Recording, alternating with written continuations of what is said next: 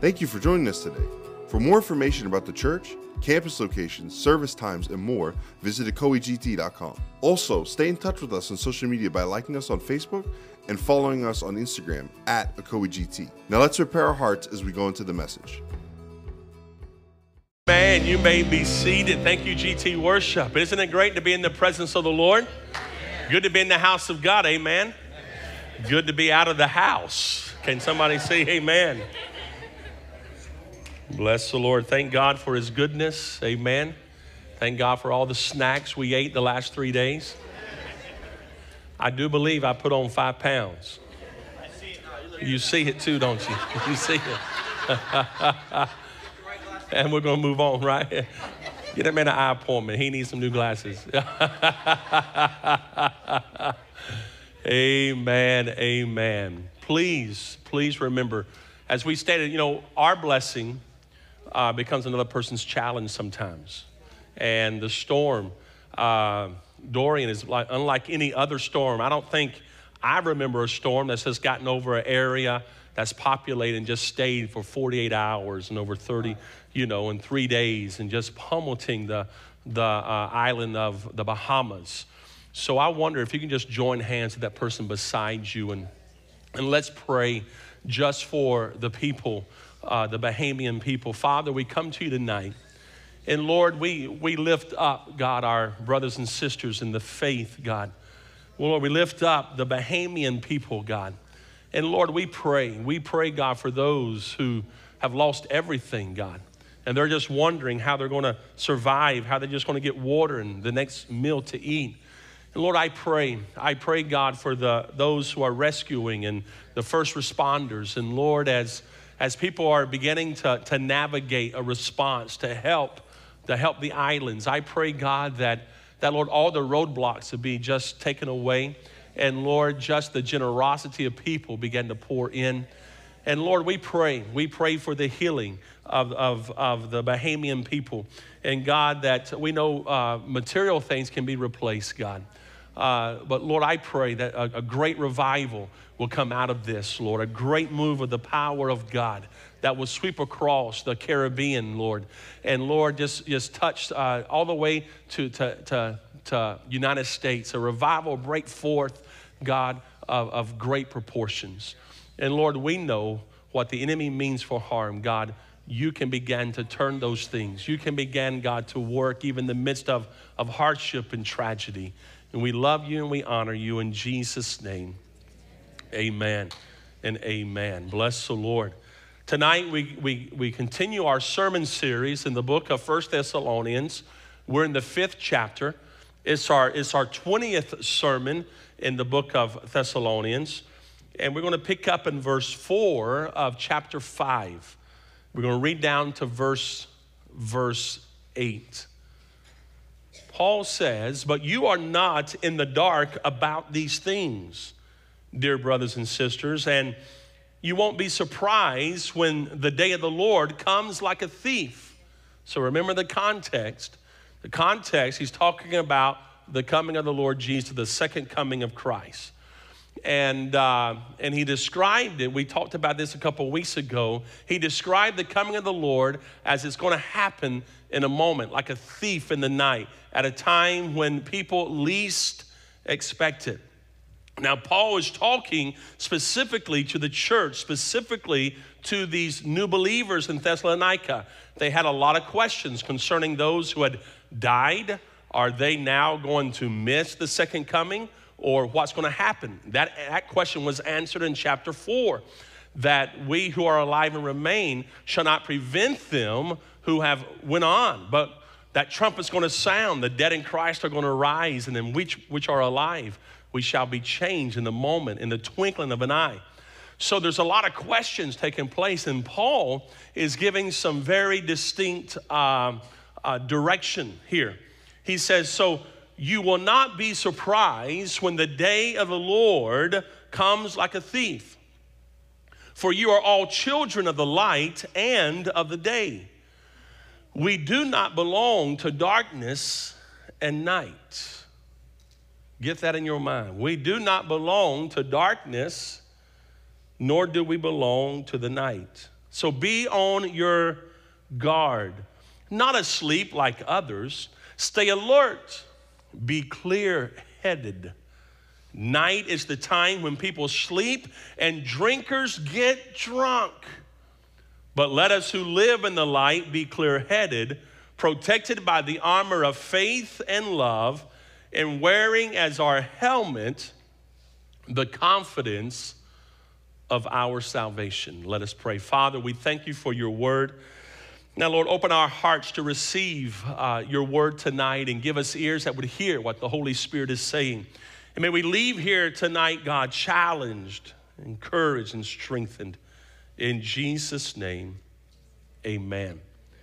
So let's review the first few verses of chapter, chapter 5. It opens up talking about the times and seasons, the, the how and when this is going to take place. And Paul told the Thessalonians, he says, You do not need me to write to you about these things. He says, For the day of the Lord. Now remember, the day of the Lord, the theological term is, is called the, the, the Parousia, the Parousia of the Lord, the day of the Lord. It's a day of judgment, the day when uh, the church is taken away, but then the tribulation begins and the wrath of God begins to be poured out.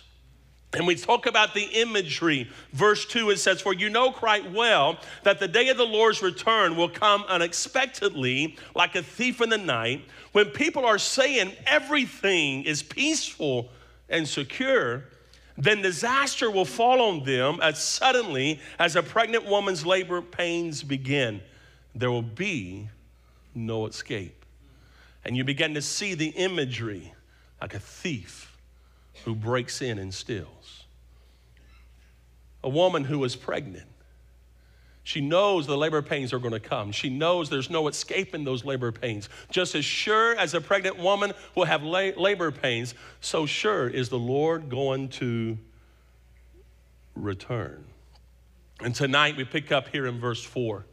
We're going to talk about how we are children of light. He says, But you are not in the dark about these things, brothers and sisters and you won't be surprised when the day of the Lord comes like a thief. For you are all children of the light and of the day. So we don't belong to darkness and night. So remember the context, keep it, keep it in front and center. The context is the coming of the Lord Jesus Christ. When will these things happen? How will this take place? And Paul is encouraging these new believers that they will not be surprised.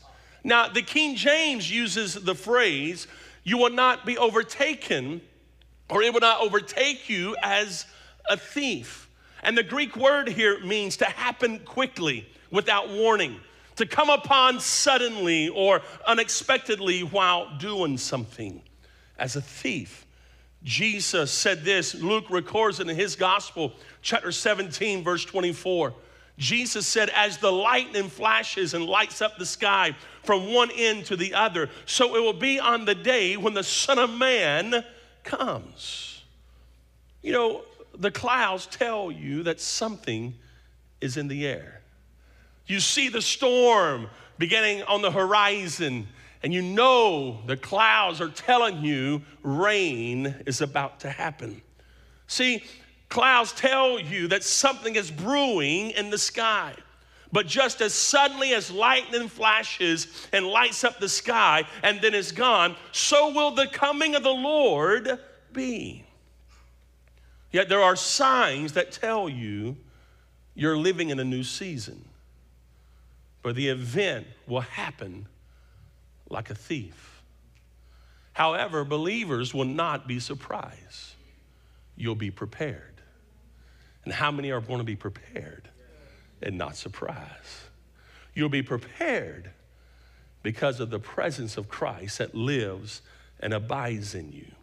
Now, why will you be prepared? Notice what verse 5 says For you are all children of the light and of the day. We don't belong to darkness and night.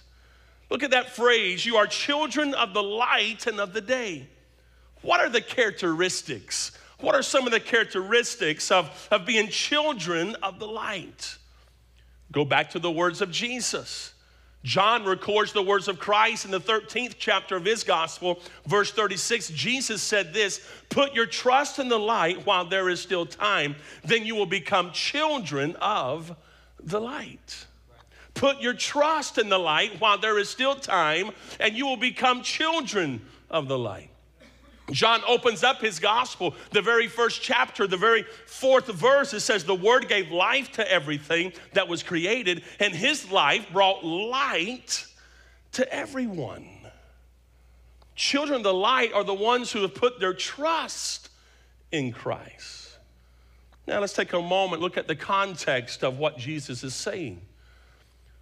So, look there at John chapter 12. Go back to verse 20, and let's read this verse in context. Verse 20 says Some Greeks who had come to Jerusalem for the Passover celebration paid a visit to Philip, who was from Bethsaida in Galilee, and they said, Sir, we want to meet Jesus. So Philip told Andrew about it, and they went together to ask Jesus.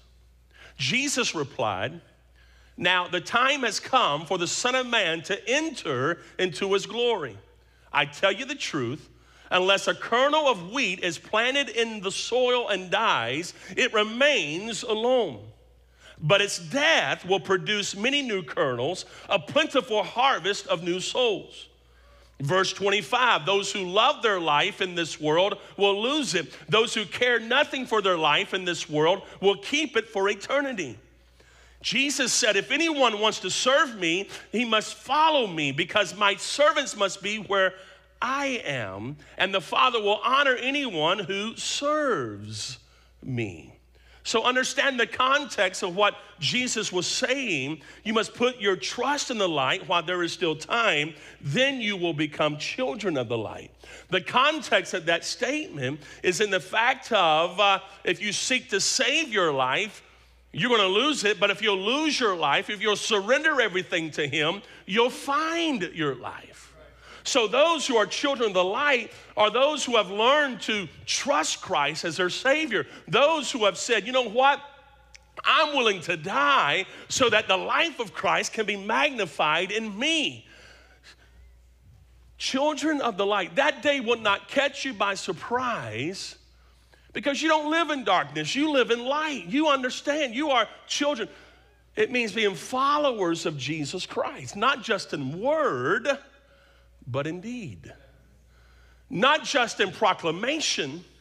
See, what's going to get you to heaven is not you raising your hands in worship and not you, you, you going through the motions of worship. What's going to get you to heaven is a life that's following the person of Jesus Christ in every aspect of your life. It's not enough just to be an at Christian on Sunday, you have to be Christian on Monday.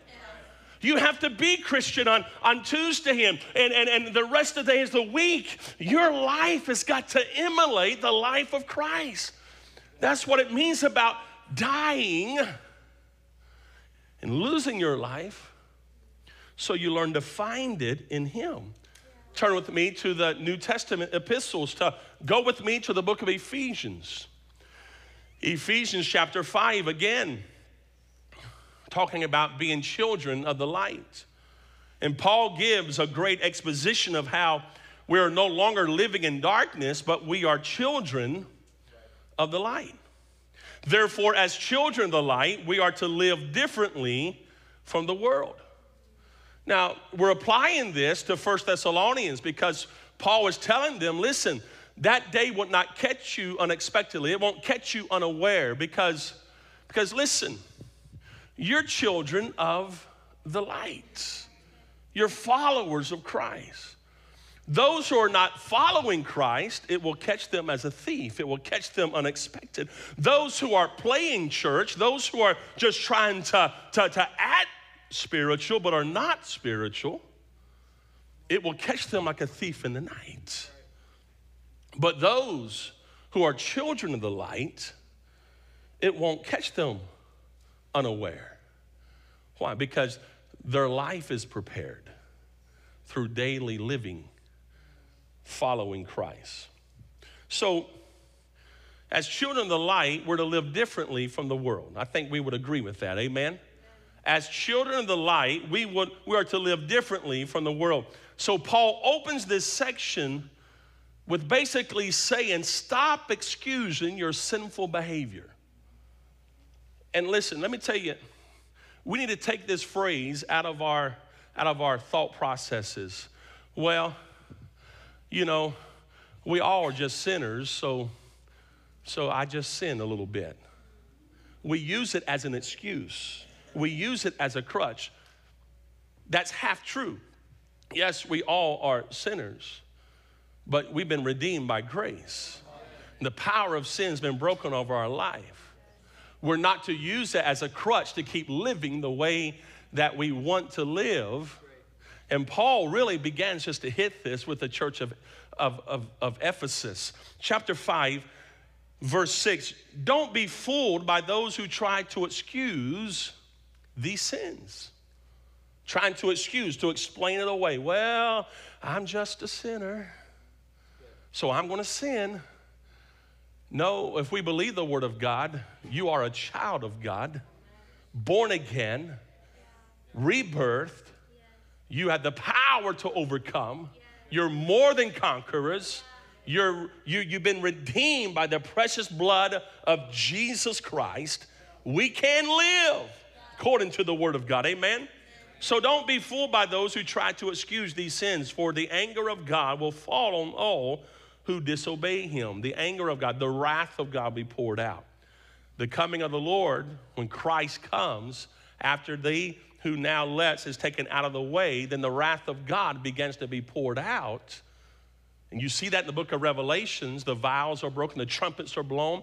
These are, th- th- this is the wrath of God being poured out. God's not appointed you to wrath, He's appointed you to obtain salvation. So listen to what it says. Don't, don't excuse these sins. Don't participate in the things these people do. For once you were full of darkness, but now you have light from the Lord. So live as people of light. So there's a contrast, darkness and light. There's a contrast of how, how, how the world lives and then how believers are to live.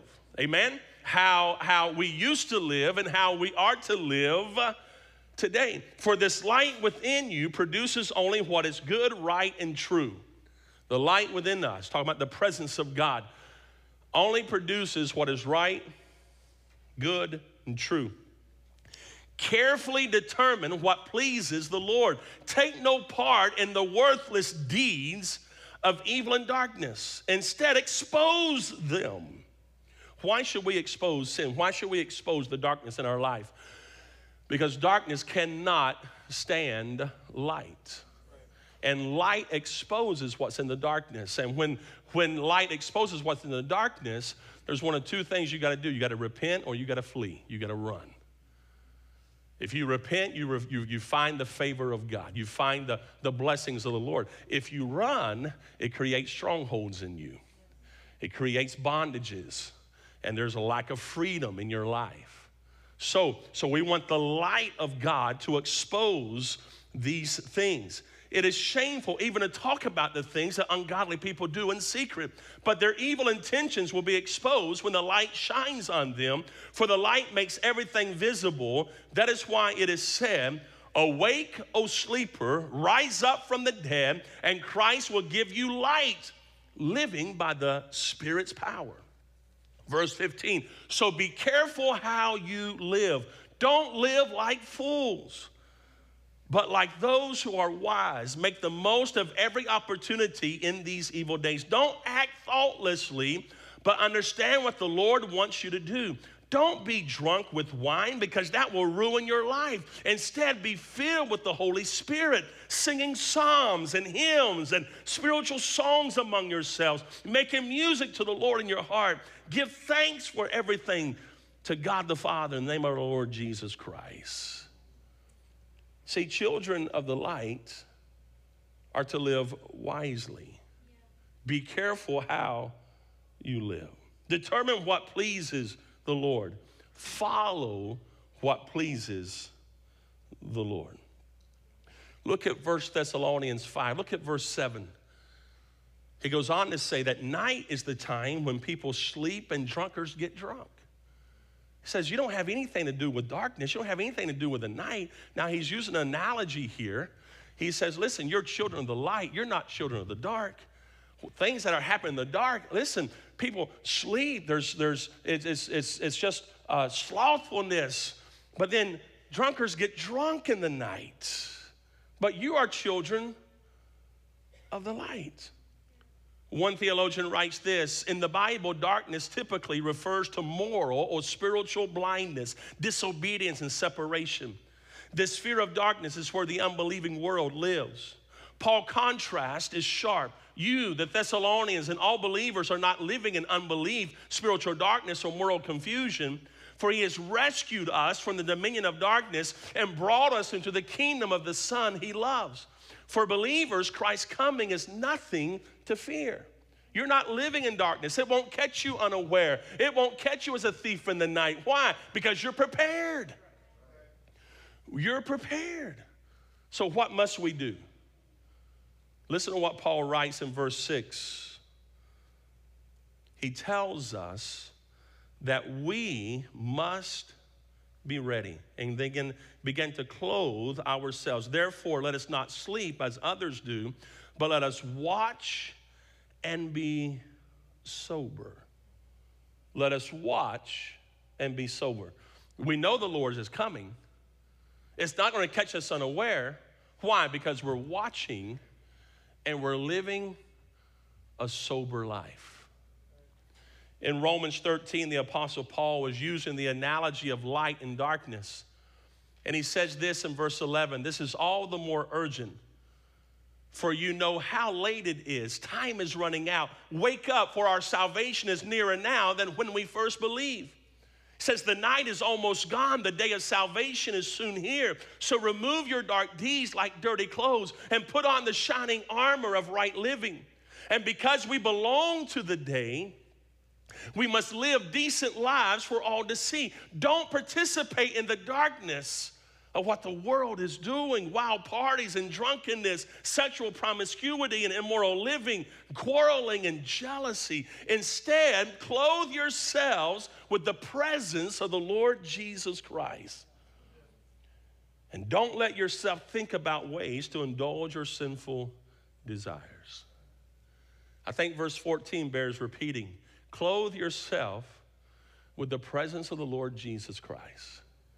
I think a good practice for us to do when we wake up in the morning is mentally go through the process. I'm going to put on the Lord Jesus Christ today. I'm going to clothe myself with the mind of Christ. I'm going to clothe myself with the clothing of righteousness, the clothing of right living. I'm going to clothe myself with a good attitude, the attitude and the mind of Jesus. Amen. So, what must we do?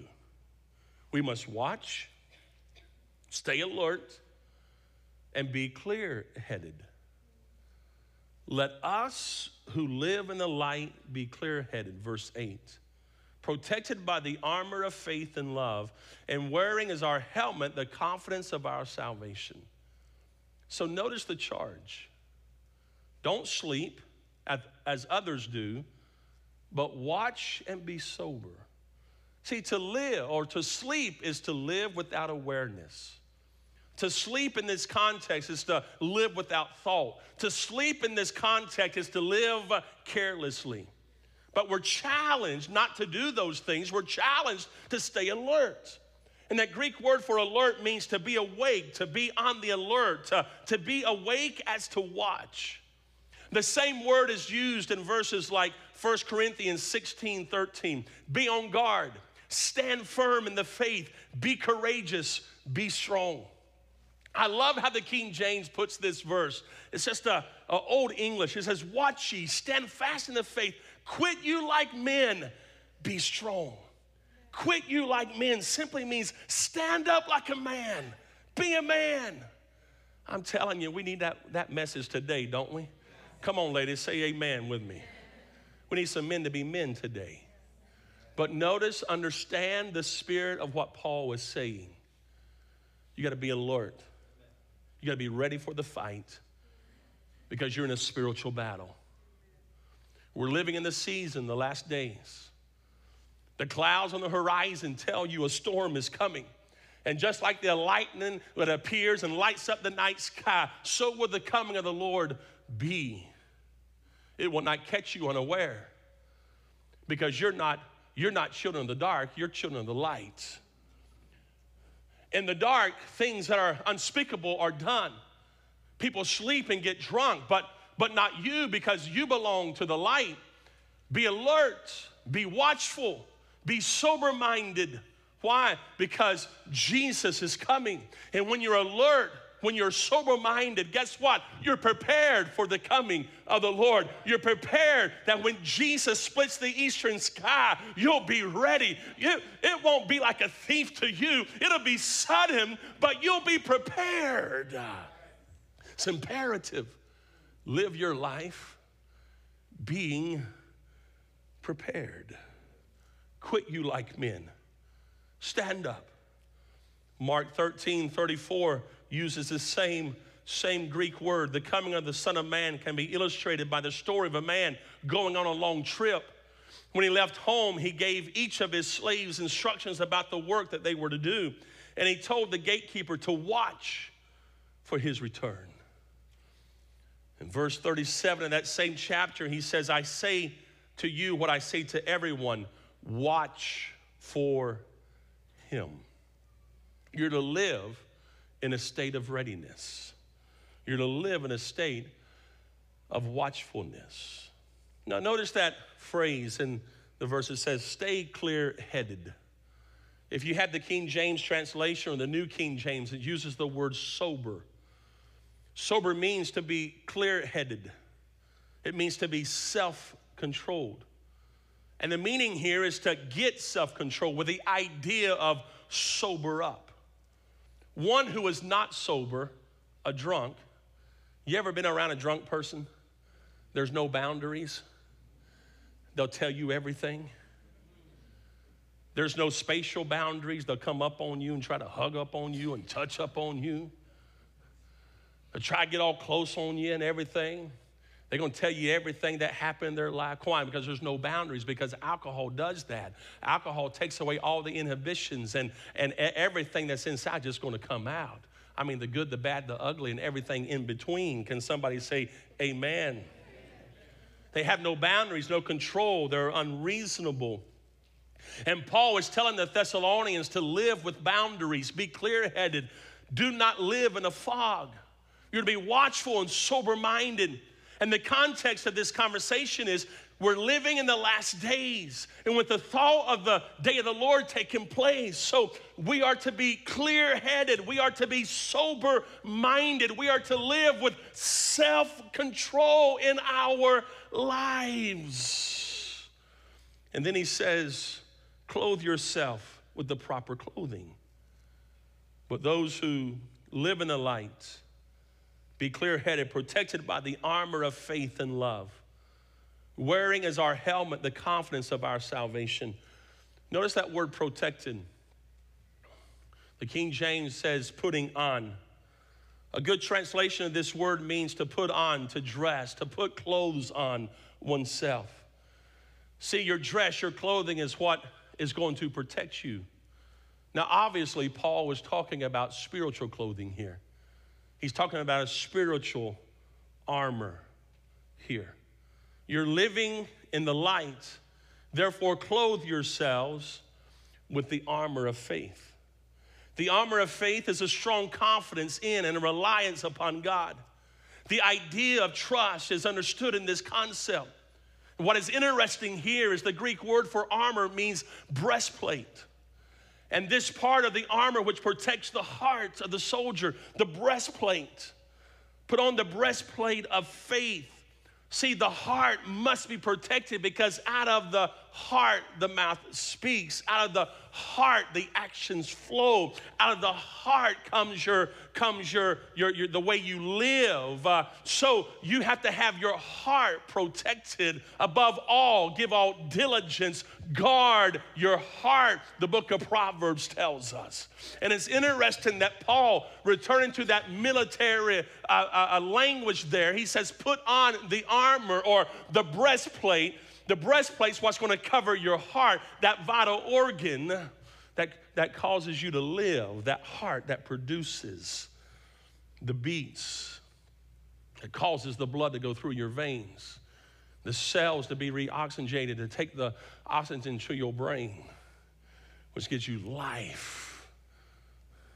Protect the heart. How are you protecting your heart? How are you protecting your heart? As a man's heart is, so goes his life. We must guard our heart, the armor of faith. Not only are we to have our heart that is protected by a strong confidence and reliance upon God, trusting His word and His ways, but we're to clothe ourselves with the armor of love. One theologian writes this faith is that certain knowledge of God, his promises and salvation. Love is a yielding to God and joyful obedience. Jesus said, If you love me, do what? Keep my commandments, obedience. We spoke about that Sunday. A love that shows itself in obedience, a love that has so changed our lives that it leads to changed behavior.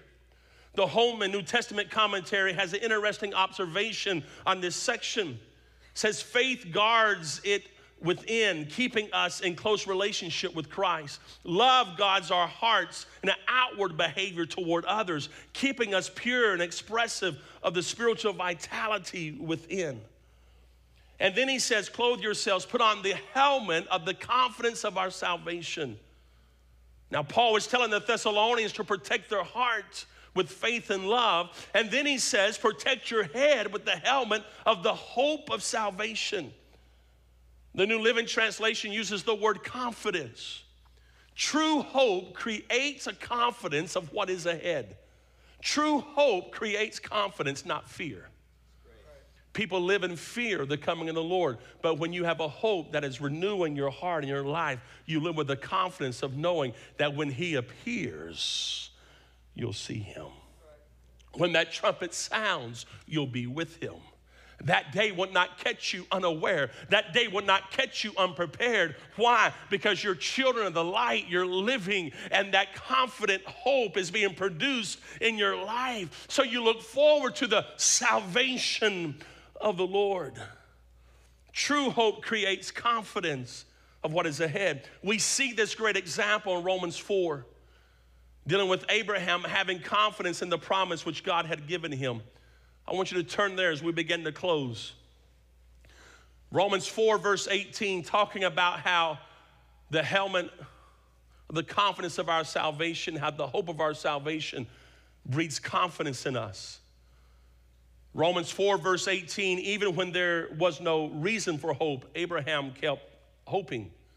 There it is, no reason for hope. He kept hoping believing that he would become the father of many nations, for God had said to him.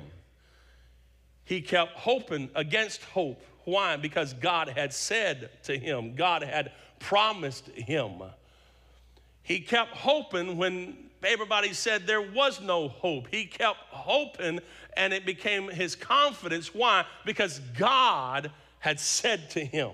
When God tells you something, when God has put his stamp on something, church, you got reason to have confidence. You have reason to have hope. Amen? Amen. For God said to him, This, that's how many descendants you will have. Abraham's faith did not weaken, even though at about a hundred years of age, he figured his body was as good as dead, and so was Sarah's womb. Abraham never wavered in believing God's promise. Church, never waver in believing God's promise. Peter says, God is not slack concerning his promises, as some men count slackness, but he is willing that none should perish, but all come to repentance. That context of that verse was in the second coming of the Lord. People have been saying for years, the Lord is coming. Where is his coming? Peter says God's not slack concerning his promise, but he is willing that none should perish. He's still waiting for people to come into the family of God. He's still waiting for the redemption of the Gentiles. He's still waiting for our family members to accept and receive the Messiah. But at that moment, At that moment, that trumpet's going to sound at that right time. Abraham never wavered in believing God's promise. In fact, his faith grew stronger. Notice that the delay, instead of weakening his faith, it only made his faith grow stronger. Ooh, Lord, give us a faith like that. Give us a faith that the delay does not disappoint us, but it only makes us grow more confident, stronger. Why? Because God has promised his faith grew stronger, and in this he brought glory to God. For he was fully convinced that God is able to do whatever he promises. What guards our mind is the confidence of our salvation, the coming of our Lord Jesus Christ. Notice Paul uses the triad faith, love, hope. Faith, love, hope. Breastplate of faith, breastplate of love. Let that breastplate guard your heart and put on that helmet so it'll guard your mind. When the enemy tries to tell you the Lord's not going to come again, the Lord's promises are going to fall, they're going to fail. May you, like Abraham, not waver. May you, like Abraham, even though the delay was present, his faith grew stronger and stronger and stronger. You'll find that that helmet of your salvation, that helmet of faith, that helmet of hope is going to build confidence in you. And you're going to live with greater effectiveness. And the power of God is going to be displayed in your life. Can somebody say, Thank you, Jesus? Verse 9, it says, For God chose to save us through our Lord Jesus Christ and not to pour out his anger on us. Why can we look forward to the coming of the Lord Jesus? Because God has chosen to save us through our Lord Jesus Christ and not to pour out his anger on us. I'm looking for the coming of Jesus Christ. I'm not looking for the Antichrist. I'm looking for Jesus Christ. He's going to come and it's not going to catch us unaware because we are children of the light. How do we know we're children of the light? Because we're walking in the ways of God. We recognize the principles of the kingdom of God and we're choosing to live according to those principles. Can you say amen? Can you stand with me tonight? Can you just for a few moments lift your hands toward heaven as we worship God? Just give Him thanks for our salvation. Give Him thanks for our redemption. Give Him thanks tonight for the hope we have.